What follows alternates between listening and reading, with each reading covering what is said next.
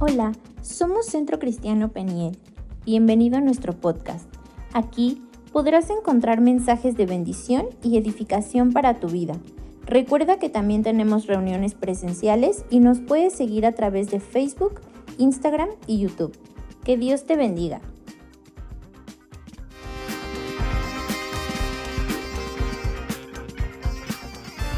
Bienvenido, Gerardo.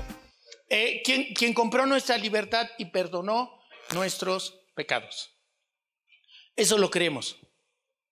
¿Cierto? Creemos. O sea, somos libres y tenemos perdón de nuestros pecados por la sangre preciosa de Jesús. Me voy a detener un poquito en el anterior, en el 13. Pues Él nos rescató del reino de la oscuridad y nos trasladó al reino de su Hijo amado. Hay un movimiento, hay un traslado ya no vivo en tal reino, ahora vivo en este reino. Ya no, estar bajo un reino es estar bajo un gobierno, ¿estás de acuerdo? No es casual la palabra. Se pudo haber dicho, estabas eh, en la oscuridad y ahora pasaste a la luz. Eh, el apóstol Pablo, perdón, es el apóstol Pablo, eh, refiere con toda precisión, él nos rescató del reino. ¿Quién nos rescató? El Padre. No se confundan nos rescató el Padre. ¿Sí? Él nos rescató del reino de la oscuridad y nos trasladó al reino de su Hijo amado. Por eso nos damos cuenta que es el Padre, porque dice que nos traslada al reino de su Hijo amado, o sea, al reino de Jesús. Entonces el Padre dice que nos rescata, paga el rescate con la sangre de Jesús, paga el, porque hubo un pago tremendo para, para que tú pudieras ser libre. Y entonces eh, nos rescata de la oscuridad, del reino de la oscuridad, del reino de la oscuridad y nos traslada al reino de su Hijo amado, al gobierno de su Hijo amado. Palabras contundentes, pero yo diría que hay un momento en el que se quedan en bonitas y no son poderosas. Y no estoy blasfemando creo que se quedan bonitas poéticamente, es bonito, sale uno tal vez y, ay, sí, es cierto. Porque yo quiero plantearte lo siguiente, acuérdate que yo voy así como, ¿cuál es la circunstancia? Este primer momento es, ¿cuál es la circunstancia? Si hemos sido rescatados del poder de la oscuridad, eso es lo que dice la escritura, ¿no? Hemos sido rescatados del poder de la oscuridad, sin embargo, algunos vuelven a caer en la trampa del pecado. Entonces no entiendo.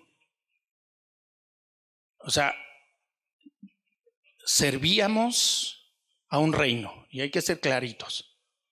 Éramos hijos del diablo.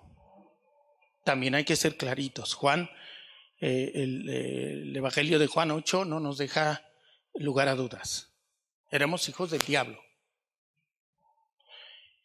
Sin embargo, dice, algunos vuelven a caer en la trampa del pecado y una de las principales, bueno, ahora espero que te interese saber por qué, una de las principales razones por las que muchos cristianos vuelven a caer bajo el poder de la oscuridad, porque yo quisiera eso, que, nos diéramos cuenta el riesgo o, o solo tú sabes la condición en la que estás. Solo tú sabes la condición en la que estás. Si sigues estando o volviste a caer en alguna área de tu vida bajo el poder de la oscuridad. Y entonces es donde este versículo, esta palabra de Dios solo se vuelve bonita, se queda en bonita y no es poderosa. Porque tu realidad es otra, la que tú mismo estás viviendo y la que los demás pueden ver también. Y de repente algunos que no eh, tienen una mayor relación con Dios, con Jesús, eh, puede haber incluso confusión en los demás. Un recién que quiere conocer a Jesús, Gerardo, que empezara a conocer a Jesús y dijera, a ver, pastor, yo entendí muy bien esto, me quedó muy claro. Y entonces, ¿por qué me doy cuenta que fulanito o sutanita sigue haciendo como si viviera bajo el poder del reino de las tinieblas? Y hay una razón, o hay, eh, hay varias razones, pero hoy la que vamos a tocar es la siguiente. Una de las principales razones por las que muchos cristianos vuelven a caer bajo el poder de la oscuridad, y ojo, caen bajo el poder de la oscuridad. Y eso está escrito, nuestro Señor Jesucristo lo avisa y habla que en los últimos tiempos el amor de muchos se enfriaría. El mayor desafío no es llegar primero, es llegar en condiciones de fidelidad eh, la razón, una de las principales razones por las que muchos cristianos vuelven a caer bajo el poder de la oscuridad es que no siguen los principios del reino al que ahora pertenecen. No siguen los principios del reino al que ahora pertenecen. Y hemos recibido información de todo tipo y la aceptamos. De repente te ves porque ustedes mismos me lo comparten, te ves oyendo mil voces, te ves oyendo mil predicaciones, te ves oyendo voces de muchos lados. Hoy de plano hay una, yo ni sabía que existía una predicadora que se llama, ay, que, que han estado insistiendo en que no se escuche a esta predicadora. Voy a mencionar otra de un divorcio muy famoso en Miami de dos predicadores eh, según esto, apóstoles y gran unción, y no digo que no, yo no me meto en ese terreno en este momento.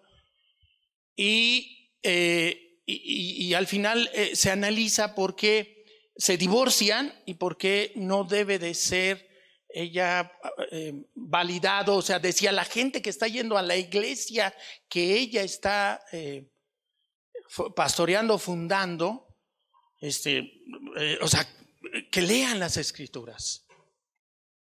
Y bueno, eh, a, ese punto queremos llegar. Hoy estamos en un tiempo de decisiones, no es cualquier cosa lo que está pasando. Es tiempo de decisiones. En mi comprensión puede ser acertada o no de, los últimos tiempos. Todo esto que estamos viviendo, tenemos que prepararnos y tenemos que aprender a tomar decisiones. Vienen tiempos de grandes decisiones. Viene tiempo de desesperanza, de esperanza o desánimo en nuestro corazón ante todo lo que está pasando. Viene tiempo de ser probada, va a ser probada nuestra fidelidad, nuestra perseverancia. Y en la medida en la que tú estés, ¿qué información estás recibiendo de quién? Y no todo lo que brilla es oro. Y la palabra de hoy te va a ayudar a tener esa, e, esa percepción o entender esa parte. Y entonces iríamos al clásico, ¿qué está escrito? ¿Qué hacer ante? ¿Por qué? ¿Por qué pasa esto? ¿Por qué si ya nos rescató? ¿Por qué sigue pasando? Y yo te diría, como hemos, hemos llevado esa secuencia, ¿qué está escrito? Vayamos a qué está escrito, porque yo quiero pensar que uno de tus principios es que tú buscas qué está escrito. Y no solo te basas a cómo actuabas antes en el mundo. Que no decides, no sigues. Yo quiero pensar eso, ¿eh? Yo quiero pensar eso, que si para ir a una fiesta, tú preguntas qué está escrito o actúas como si Jesús no viviera en ti. Yo quiero pensar que cuando tú vas a tomar una decisión en tu trabajo, de tomar algo o de no tomar algo, tú piensas que está escrito. Yo quiero pensar eso, porque ese sería el principio de principios, que está escrito. ¿Qué dice el Señor? Cuando vas a tomar una decisión, incluso a mí me da gusto cuando de repente alguien se acerca y me dice, eh, tengo que tomar una decisión en relación a la escuela de mis hijos. Yo lamenté cuando me dijeron que habían tomado una decisión y era gente que tenía recursos, no es de esta congregación. tenía recursos y, le inscribió a su, a su, a su, a su, bueno, a su, ¿cómo se dice? Que no, no decir género. Bueno, a, quien tenía que inscribir y le inscribe en una escuela abiertamente católica. Y yo sí decía con la pastora, oye, ¿qué onda, no? O sea, sí me sacó de onda. Y entonces me da gusto cuando llega aquí congregante y, y dice, e, esto me parecía buena opción académicamente hablando. Puedo puedo, mis ingresos me permiten llevarle y académicamente es buena escuela. Solo hay un pequeño gran pero, un pequeño gran pero. Creo que era algo así, no me acuerdo. Casi tiene que chutarse una misa diaria y si no es diaria, pues a la semana. Y cosas así. Cuando dice decidí, no. Esa es una posición cristocéntrica. ¿Qué está escrito? Y si no sé qué está escrito, porque eso pudiera ser, pues acudo a quien me pueda decir que está escrito. ¿Por qué? Pues porque no conozco, no conozco esta parte, no sé si está escrito y necesito dirección. ¿Y qué está escrito entonces ante esta situación para tratar de entender? Y, y, estamos diciendo, no vive conforme a los principios del reino de Jesucristo. ¿Y cuál es uno de los principios? Lo vamos a ver. Vamos a Mateo, Mateo 25, 13.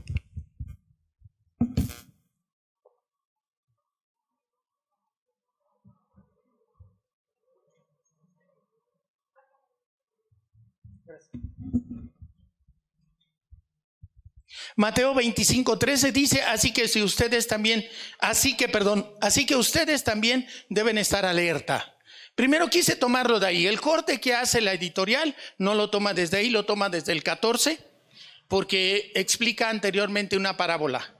La parábola de las, eh, de las vírgenes, si no recuerdo mal, tú lo tienes en tu Biblia, creo que eso dice, la, la parábola de las vírgenes. Y, y, cierra con este la parábola de las vírgenes. Pero como esa es una separación que hace la editorial, pues yo, yo, yo puedo eh, ajustarla, ¿no? No, no es una separación del Espíritu Santo. Eso es lo que quiero decirte. Entonces, yo quiero abrir hoy esto porque aquí hay un mensaje muy claro. Así que ustedes también deben estar alerta. ¿Cómo debes de estar? Alerta. No todo lo que brilla es oro. No todo el que se diga que es cristiano está es correcto. Yo he lamentado que algunas gentes han tomado la decisión de no vacunarse contra el COVID por cuestiones espirituales. Si tú, las razones que tú me das son cuestiones eh, científicas, digamos, ¿no? De validez de la vacuna y eso, yo digo, sí, pues es que. Pero por cuestiones espirituales, eso es lo preocupante. Porque yo no veo una sola razón espiritual, ¿eh? Yo no la veo. Y cuidado, porque entonces no hay ese discernimiento. ¿O cuál es tu fuente? Pásame tu fuente, porque pues, ¿Qué sabes tú? ¿Qué, qué, datos tienes tú que no tengo yo? Y en un terreno tan relevante, yo diría, no solo me lo pasas a mí, vamos a pasarlo a toda la congregación. Porque es una decisión tremenda. O sea, morirnos físicamente, en principio, pues todos nos vamos a morir físicamente. Pero si estuviéramos haciendo algo espiritualmente que nos va a dañar, yo diría, hey, help, ayuda. O sea, ¿cómo te puedes quedar callado? Eso tienes que pararte aquí y decir, pasa esto. Entonces, e, e, es la relevancia de estar en estas reuniones, en, estas, e, en esta comunicación, en este interactuar. Eh, dice que debemos de estar alerta por una razón, porque no saben el día ni la hora de qué cosa, del regreso del Señor. Ojo, Jesucristo vuelve. Jesucristo vuelve.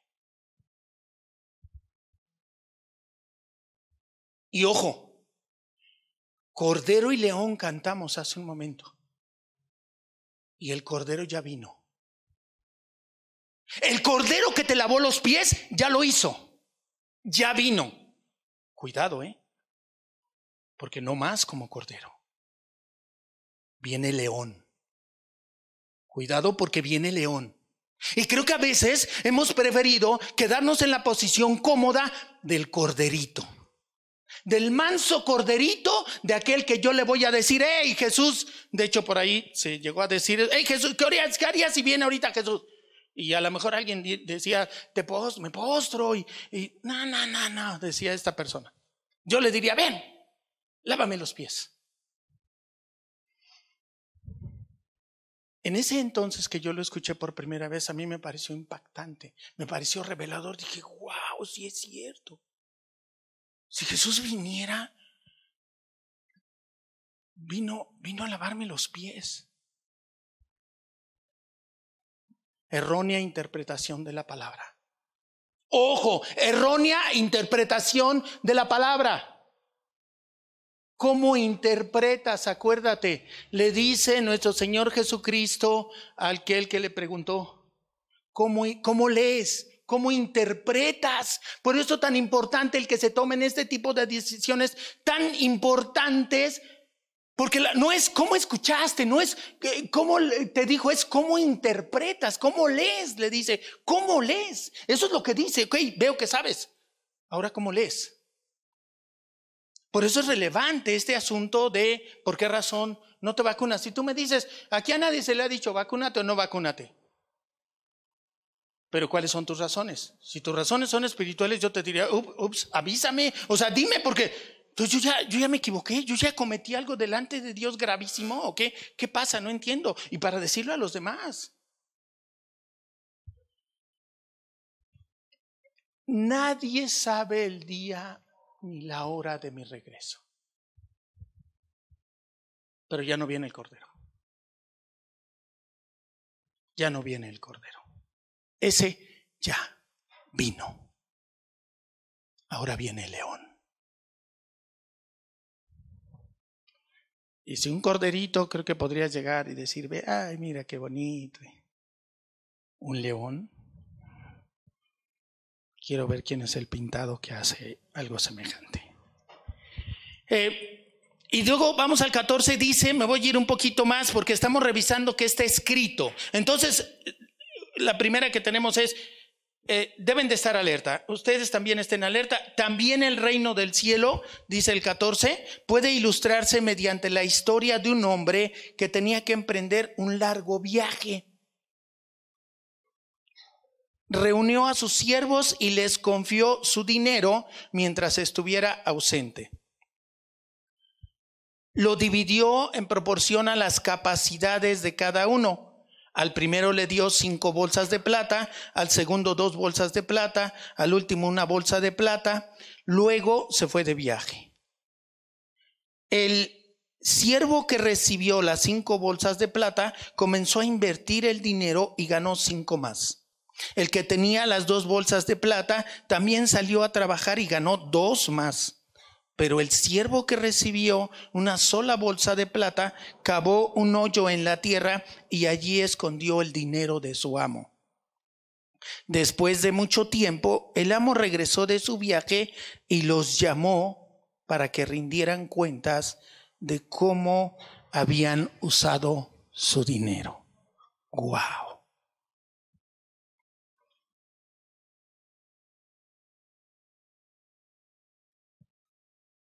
¿Quién es nuestro Señor? Perdón. ¿Quién es el amo que tiene que hacer un largo viaje? Jesucristo. Es el Señor. Y ha hecho, déjeme decirlo así, un largo viaje. Ha estado en una larga ausencia, en una gran ausencia. Pero entonces dice que tenía tres siervos. ¿Lo recuerda? Tres siervos. Y dice que a cada uno le dio de acuerdo a qué? A sus capacidades. Ay, hermoso Señor Jesús. Que nos da a cada uno de acuerdo a tu capacidad. Y de repente nos queremos ver que aquí sea como la mega gran iglesia de México. Y no digo que no, ¿eh? es más, que sea. Y al doble para la gloria de Dios. Ojo, para la gloria de Dios. Pero a veces no, y, te enganchas en eso y ahí estás pensando que tiene que ser así. Y no te das cuenta que a cada uno le da de acuerdo a su capacidad. Y entonces dice que le dio a cada uno de acuerdo a su capacidad. ¿Quién será el siervo? ¿Quiénes serán los siervos? Tú y yo. ¿O no? ¿O no? ¿O, no eres siervo de Jesús? Porque tendrías que clarificar eso, ¿no? Pues será usted, pastor. Y será pues Alejandro, los de la alabanza, Isbak, pues yo no. Entonces espero que te vayas involucrando. Y entonces dice que Jesús, pero que finalmente Jesús, ¿qué hizo? Volvió. Jesús vuelve. El Señor vuelve. ¿Y a qué volvió? ¿A qué volvió? ¿A decirles quédense con todo? ¿A qué volvió? Vino a pedir cuentas. Yo diría, conforme yo leía, iba preparando, yo me llené de temor. Yo me llené de temor. Y eso es lo que hoy quisiera transmitirte para empezar. Yo me llené de temor. Porque lo creo o no lo creo. Lo creo que va a venir mi Señor o que no va a venir. Y, lo creo o no lo creo que me va a llamar y no llamó de bola. Bueno, eso ya me estoy adelantando. Yo me llené de temor. Porque no iba a venir a decirme, ah, ¿qué hiciste? Ah, yo te amo, vente, no pasa nada. No pasa nada. No, no es lo que dice Jesús. Jesús mismo está expresando esa parábola. ¿Qué dice? Que dijo, ven, vengan. Quiero hacer cuentas de lo que les di. ¿A ti te ha dado algo el Señor? ¿Sí? Levanta la mano al que el Señor le ha dado algo, un don, una habilidad, una capacidad. Yo quiero que levantes la mano. Si no te la ha dado, pues está bien, bájala. Sí, a todos nos ha dado dones y capacidades y talentos. Y no me voy a meter en más rollos de exégesis y de interpretar que si el talento era una medida de peso, porque era, era una cantidad enorme. No, no es el tema, porque luego, luego te llevas esos datos en lugar de llevarte la esencia. Y hoy nos vamos a llevar la esencia. ¿Quieres datos? Te los consigo, te los mando. Exégesis, te la mando. Un buen comentarista, etcétera. Ahorita llévate la esencia, porque además las parábolas, ¿qué crees? Son para que a algunos les parezcan ocultas, no son para facilitar la enseñanza. Yo creí que eran para facilitar la enseñanza. Es para impedir que algunos entiendan poderosas verdades. Y yo espero que hoy tú entiendas la poderosa verdad de la rendición de cuentas. El Señor va a venir. ¿Quién cree que Jesucristo viene? Lo dijimos hace un momento, ¿no? Maranata. Y entre otras cosas va a decir, ven Daniel, siéntate. Bueno, quiero pensar que así diría el Señor, siéntate. Igual me dice, ¿quién te dijo que te sentaras? De pie. Ay, Señor, sí.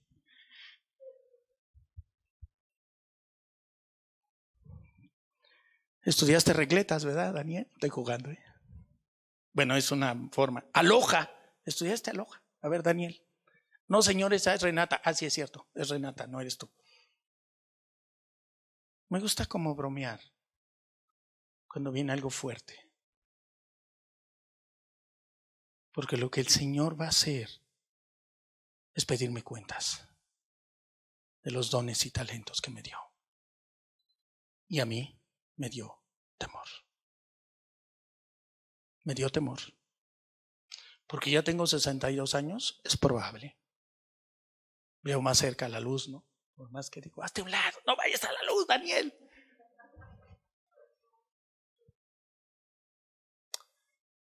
Porque mi vecino de al lado murió apenas hace ocho días, se lo llevaron el miércoles, los chavales que anduvimos por allá, varones. El vecino de al lado, poco más tarde de que ustedes se fueron, vino la ambulancia del COVID, bueno, esta ahí, se lo llevó. Y entendemos que falleció. Por lo menos alguien ahí sí falleció. ¿Será por eso? ¿Más joven que yo? No lo sé. Es cierto, nadie sabe ni la hora ni nada, y no, no me meto ahorita, no quiero que nos distraigamos. Nadie sabe la hora, ni, ni, ni si cuando yo ya voy, me muero y en ese momento ya me va a rendir cuentas, entendemos que es hasta que venga el Señor. Pero va a haber, lo importante aquí es lo siguiente. Cuando yo muera, ya no hay nada por hacer. ¿Estás de acuerdo? Ya no hay nada. Ya no hay nada. Después veremos otra historia de Lázaro. Ya no hay nada por hacer. Lo que hiciste, hiciste. Y solo espera el tiempo de la rendición de cuentas. Tremendo, ¿no te parece? A mí me parece, a mí, a mí me hizo, a mí me hizo tener temor, ¿eh? A mí me hizo, hizo tener temor. Y luego dice, ahora vamos a ver cómo interpretamos. ¿Dónde está el corazón del Padre? A mí me gusta, yo me, yo me he exigido en cada, en cada exposición ver el corazón del Padre, porque mi Padre es bueno, porque mi Padre me ama, porque mi Padre ya me rescató, porque Él es, él es Dios, Él es, él es mi Padre. Y me gusta verlo, buscarlo. Y, aquí sí le, le batallé un poquito, pero el Espíritu Santo es bueno. Y vamos al 20. Dice, el siervo al cual le había confiado las cinco bolsas de plata se presentó con cinco más y dijo, amo, usted me dio cinco bolsas de plata para invertir y he ganado cinco más. El amo lo llenó de elogios, bien hecho, mi buen siervo fiel. Ha sido fiel en administrar esta pequeña cantidad, así que ahora te daré mucho más, mucho más responsabilidades. Ven a celebrar conmigo.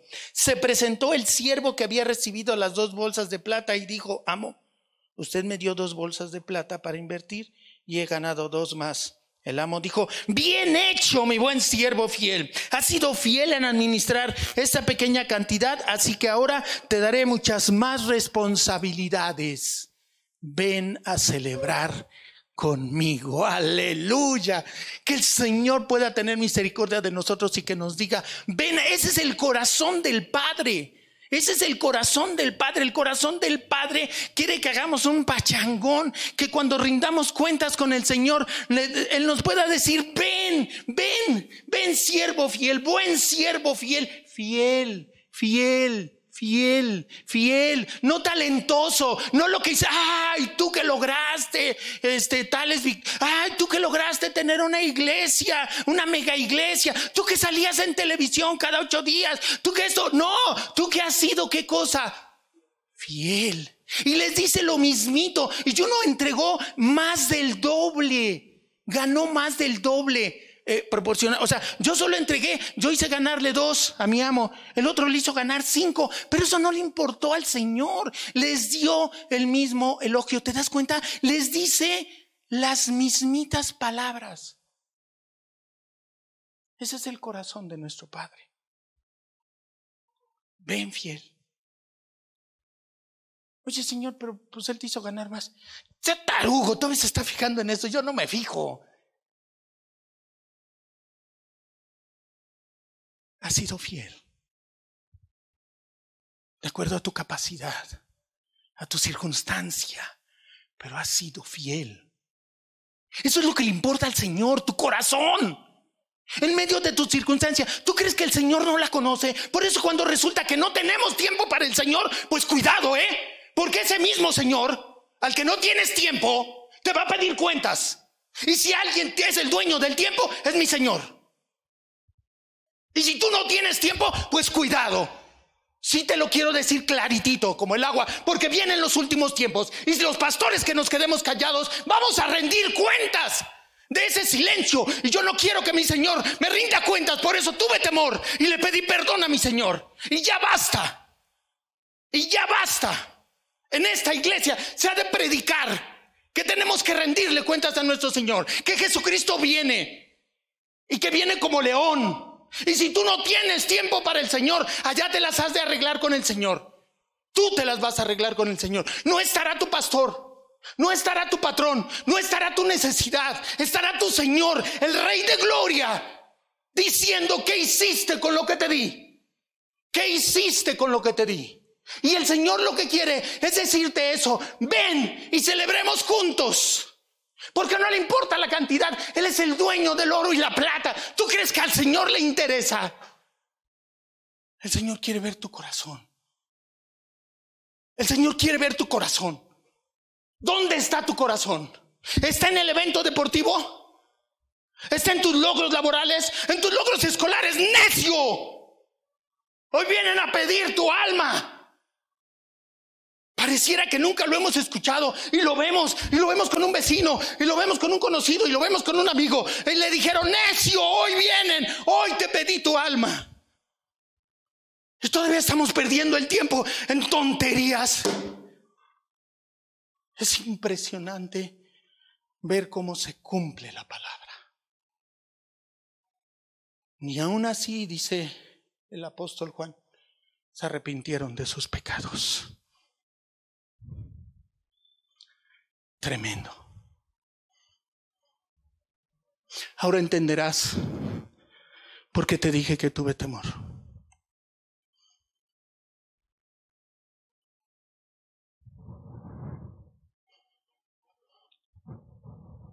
El corazón del Padre quiere llamarte y decirte, celebremos. Bien hecho, buen siervo fiel. Y puedes o no creerlo, puedes indignarte, puedes incomodarte con esta palabra. Ojalá y, y por tu bien no decidieras retirarte de esta congregación. Pero sea cual sea tu decisión, cuando mi Señor me pida cuentas de ti, de este tiempo, ¿para qué crees, Daniel, que te paraba cada ocho días ahí? ¿Para que te quedaras calladito? ¿Tú crees que por tus logros, por tus méritos, Daniel, era para que hablaras. Que el Señor viene pronto y viene a pedir cuentas. Entérales, Daniel. Entérales, diles y que cada uno decida. Tú no eres responsable de lo que ellos decidan. Yo no soy responsable de que alguno de ustedes tome una decisión errónea. Yo no soy responsable, pero sí soy responsable porque para eso me puso el Señor de predicar conforme a su palabra y de hacerte ver lo que viene. Y el Señor viene, tú ya no le podrías, Señor, es que nadie me dijo, pues en qué iglesia estabas, quién era Ay, Daniel. No, no, ese Daniel, déjalo ahora que haga cuentas con él. No, hoy tú no le vas a poder decir, porque el Señor te diría, no, es que el pastor, no, no, no, ¿cuál pastor Daniel? A ver, aquí está. Diez y no sé qué, oyes, 19 de septiembre, a las 12 y 25 del día.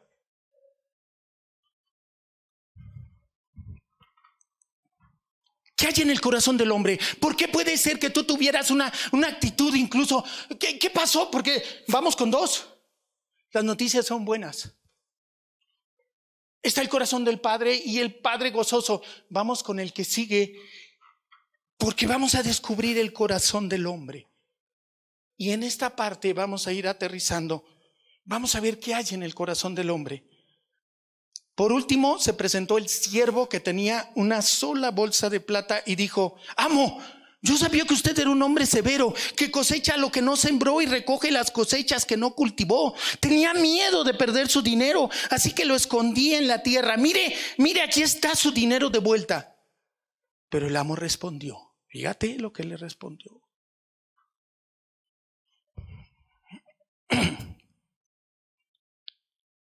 Tal vez desde nuestra óptica dices, bueno, pues no perdió, ¿no? Pero no ganó. Y tenemos un Señor, no que quiere ganar, que ya ganó, que ya ganó. Pero el amo respondió, siervo perverso y perezoso.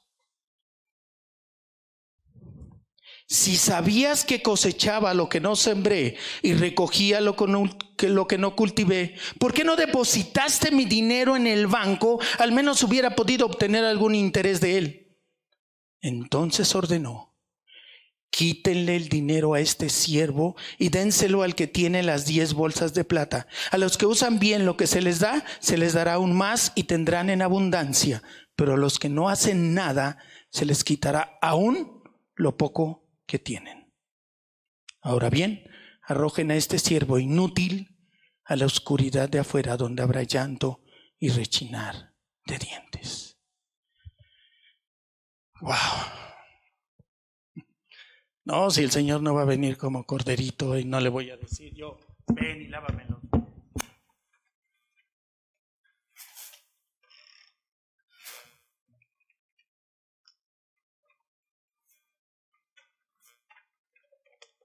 yo veo al Señor severo, duro. ¿O no? ¿No perdió? Digo, vámonos a poner de abogados defensores de este siervo y no perdió. Pero nuestro Señor ya ganó. El Señor no te rescató para que seas un perdedor, para que seas un tibio. Para eso no te rescato que lo seas, es asunto tuyo y del Señor. Yo ahí no me meto. Pero aquí, cada domingo, vas a estar escuchando esta predicación de esta manera. Fidelidad, ganancia para el reino de Dios, autoridad y poder del Espíritu Santo. ¿Qué hay en el corazón del hombre? Primero veo, eh, vamos al 24, por favor, Luz. El síndrome de Adán. Ah, el síndrome de Adán. Amo, yo sabía, pues aquí todo el problema eres tú. La mujer que tú me diste, ¿se acuerdan? Señor, la mujer que tú me diste, el síndrome de Adán. Señor, pues es que eres tú, se trata de ti, la verdad aquí, el de las broncas eres tú. Mira, yo sabía que, que usted era un hombre severo. O sea, ¿quién tiene la culpa? Pues él. Si él hubiera sido buena onda, si él sabía que iba a entender, pues a lo mejor se avienta e invierte. ¿Se entiende? Primero el síndrome de Adán. Pregunta, ¿estará el síndrome de Adán en tu corazón? Echándole la culpa a Dios por el trabajo que te dio, por los padres que te dio, por el esposo, la esposa, los hijos que te dio, por el pastor que te dio. ¿Todavía le echas la culpa a Dios?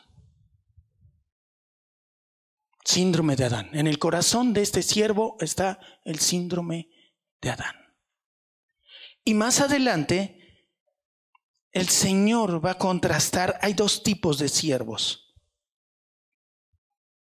a uno le dice que es fiel. Le dice que es bueno. Y le dice, rescaté varias expresiones de varias traducciones. En alguna traducción le dice digno de confianza. Porque al Señor no le importaba ni le impresionaba la cantidad. Le importaba la fidelidad. Y esto lo digo porque tal vez has encontrado mermadas tus ganancias para el reino de los cielos. Y pastor, pues es que mire, yo le hablo a todo mundo y nadie me pela. Pero le hablas, sí. Está en paz. Está en paz. ¿Por qué no lo vas a impresionar con que llenes estadios o multitudes? Porque para empezar, pues no lo haces tú. Lo hace el Señor a través de ti. Entonces, lo que el Señor elogia en varias traducciones, si me gustó, quise traerlo, eres digno de confianza. Porque eso es lo que le dice a los otros siervos, buenos, fieles y dignos de confianza. Te puedo confiar esto. Te puedo confiar este bien es mi riqueza, son mis bienes. ¿Sabes cuál es el bien? ¿Alguien sabe cuál es el bien de Jesús? ¿Cuáles son las riquezas de Jesús? ¿Cuál es lo más valioso para Jesús? ¿Alguien sabe? Va, porque no es examen, ¿no? Tú, su amada. Tú, su amada. Tú eres lo valioso. Tú eres y por eso nos cuidamos unos a otros.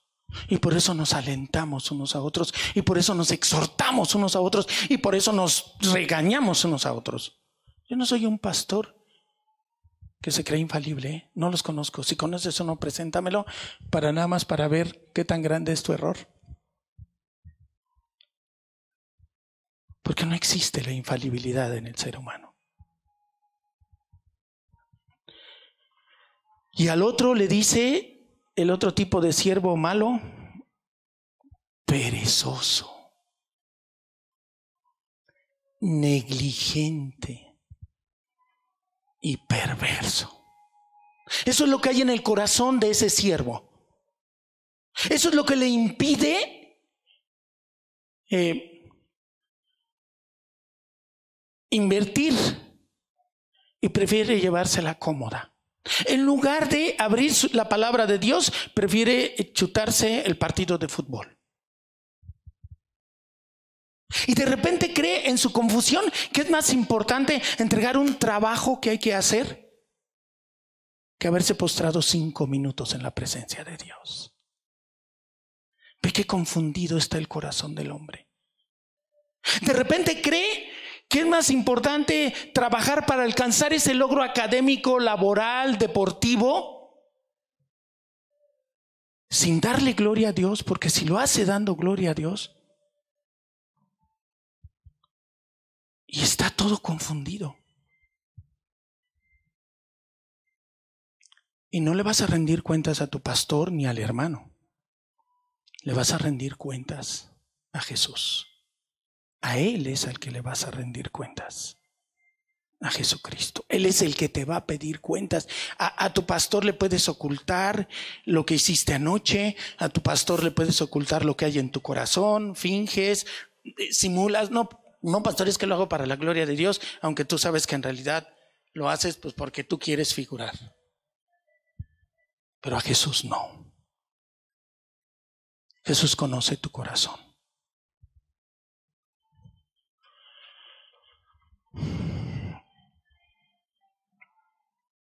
Buscando establecer el corazón de Jesús, quiero cerrar con este.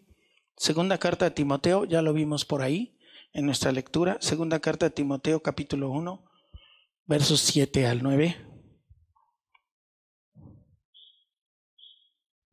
Bueno, perdón, perdón, aún antes, bueno, ya, ya está ahí, ya está ahí, déjalo, ahí está bien, está bien, perdón, perdón.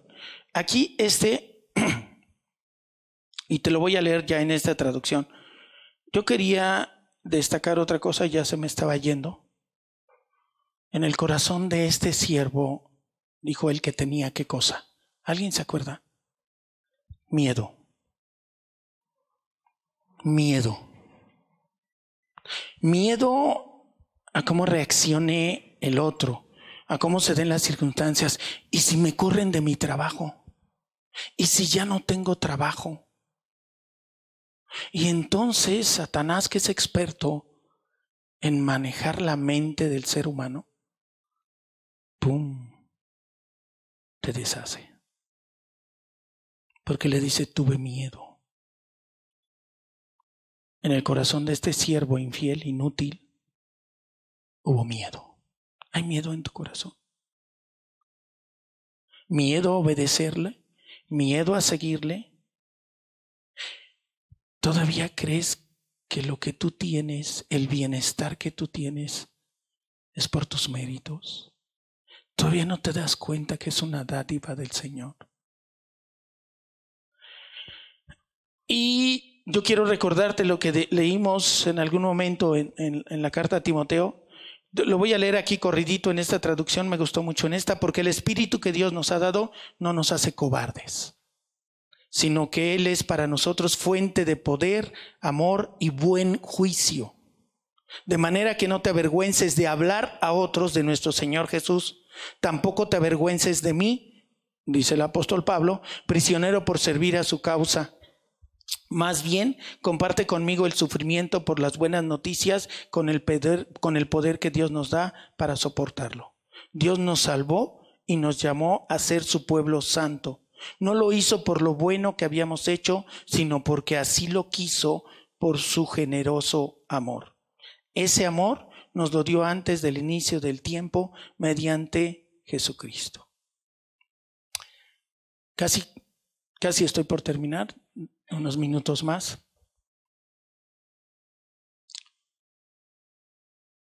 No.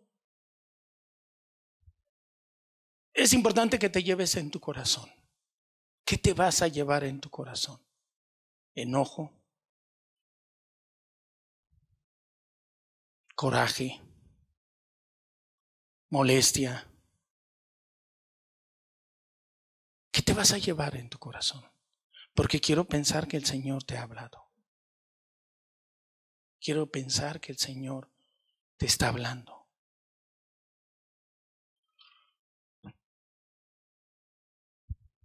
Em, mira a tu alrededor y notarás que muy pocos han incorporado la rendición de cuentas a su vida. Constantemente vemos cristianos que fracasan moral, espiritual, relacional o financieramente. No porque no quieran prosperar, sino debido a que hay comportamientos que ellos mismos son incapaces de ver. No los ven. No se dan cuenta. O a que hay áreas que piensan que pueden manejar por su cuenta. Un tema muy frecuente es este de las finanzas. Rendir cuentas es estar dispuestos a responder de las áreas clave en nuestra vida conforme a la palabra de Dios. Eso es rendir cuentas. Rendir cuentas es estar dispuesto a responder de esas áreas clave esto. No vas a rendir cuentas de que, a ver, ¿por qué te trajiste ese pantalón y no trae un pantalón de vestir? Y bueno, quién sabe, pero bueno, depende en dónde estés. Pero eh, lo que quiero decir es que eh, eso significa, y es que hay comportamientos que no vemos. No nos damos cuenta porque traemos un, pensamiento, una cosmovisión del reino de las tinieblas y no nos damos cuenta. No nos damos cuenta porque todos lo hacen. Porque hay gente que cree que es normal que cada ocho días se pueda tomar dos o tres tequilas. Es normal, es lo que ha vivido, ese es su esquema, esa es su referencia. Viene, es trasladado al reino de nuestro Señor Jesucristo y no lo ve. Porque no lo ha escuchado, porque no lo ha leído o porque no lo quiere ver. Y entonces cuando tú rindes cuentas, empiezas a ver cosas que no veías. Porque al final es rendirle cuentas a la palabra de Dios. Eh, en la medida en que reportamos a alguien nuestras vivencias, nos damos la oportunidad de analizarlas, evaluarlas y ajustarlas al enfoque cristocéntrico que nuestra vida debe expresar. Nuestra vulnerabilidad es mayor cuando no rendimos cuentas ante nadie por nuestro comportamiento y nuestros paradigmas. Somos espíritu, alma y cuerpo, por lo tanto, la rendición de cuentas debe abarcar las siguientes áreas. La física. ¿Rindes cuentas de tu área física? ¿Te alimentas? ¿Te cuidas? Del emocional. ¿Cómo están tus emociones? ¿Eres ansioso? lees la palabra, sabes que hay salmos, sabes que los salmos, yo creo que la mitad se la pasa de alguien ansioso o angustiado. ¿Lo sabías? Y bueno, no me voy a detener en cada una, pero así la, el área social, la familiar, la laboral, la de toma de decisiones, la moral, la intelectual, la espiritual. ¿Rindes cuentas a alguien? yo hoy te estaría invitando a que aprendas a rendir cuentas a alguien.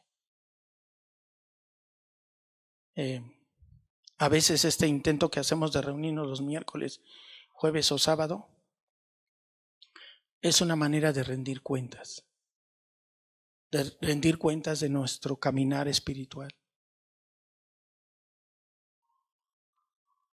Eh, que en tu corazón pueda quedar este, esta palabra como una oportunidad para ir preparando las cuentas, que al final vas a rendir de manera individual. No llamó a los tres y no les dijo, a ver, vengan los tres, a ver, pónganme ahí. Bueno, pues ya, está bien todo. Eh, pasa de uno en uno, de uno en uno. Ahí no va a estar ya nadie más que tú. Cuando Jesús te llame a cuentas, vas a estar y Él. Y a Él le vas a dar cuentas. Y a Él no le puedes ocultar absolutamente nada. Mi recomendación, mi exhortación es, empieza a rendir cuentas. Y puede ser que digas, no sé cómo hacerle, pastor. ¿Qué sigue? Bueno, comunícate con... Para empezar, yo te diría, comunícate con tus pastores. Manda mensaje personal. Y desde ahí, fíjate, ya te estoy pasando el balón a tu cancha. Hoy ya escuchaste lo que ha de suceder. En este momento no me voy a extender más. Quiero terminar así y que empieces tú a moverte en la dirección que el Espíritu Santo te esté poniendo. Acuérdate que habrá una y otro tipo de siervo. ¿Qué siervo? ¿Con qué siervo se va a encontrar Jesús? Con este versículo terminamos Romanos 14, 12.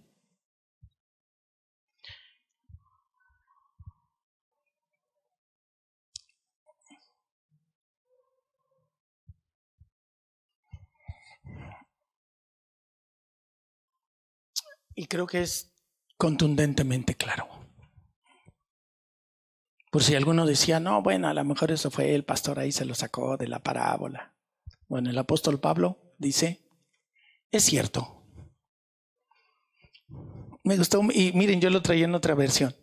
Aquí pareciera que el apóstol Pablo les está hablando directamente y les dice, oigan, oigan, ahorita que se fue el pastor Daniel, oigan, es cierto, ¿eh?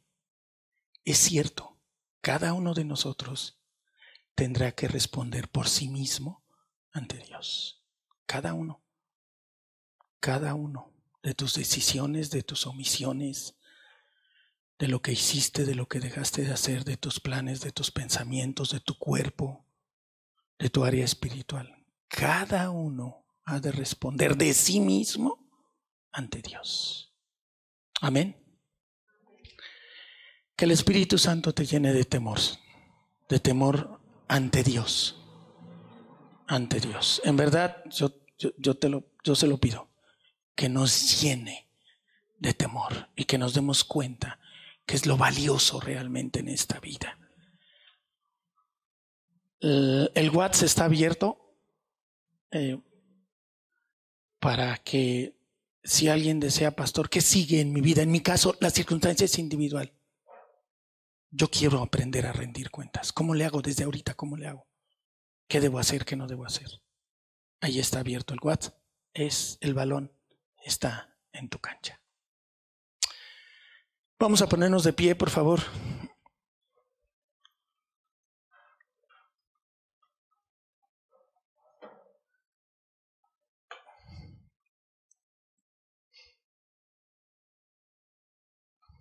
Yo distinguiría dos cosas relevantes. Tres, en el siervo que no queremos ser. ¿Sí? ¿Estaríamos de acuerdo? Hay un siervo que no queremos ser. Miedo, pereza y negligencia. Haces otra cosa, dejas de hacer esta y, y bueno, Dios nos ha dado un espíritu, no nos ha dado un espíritu de cobardía. ¿Alguien lo cree? Porque Dios no nos ha dado un espíritu de cobardía. Nos has dado un espíritu de poder, de dominio propio, de autoridad, de gobierno. Amén.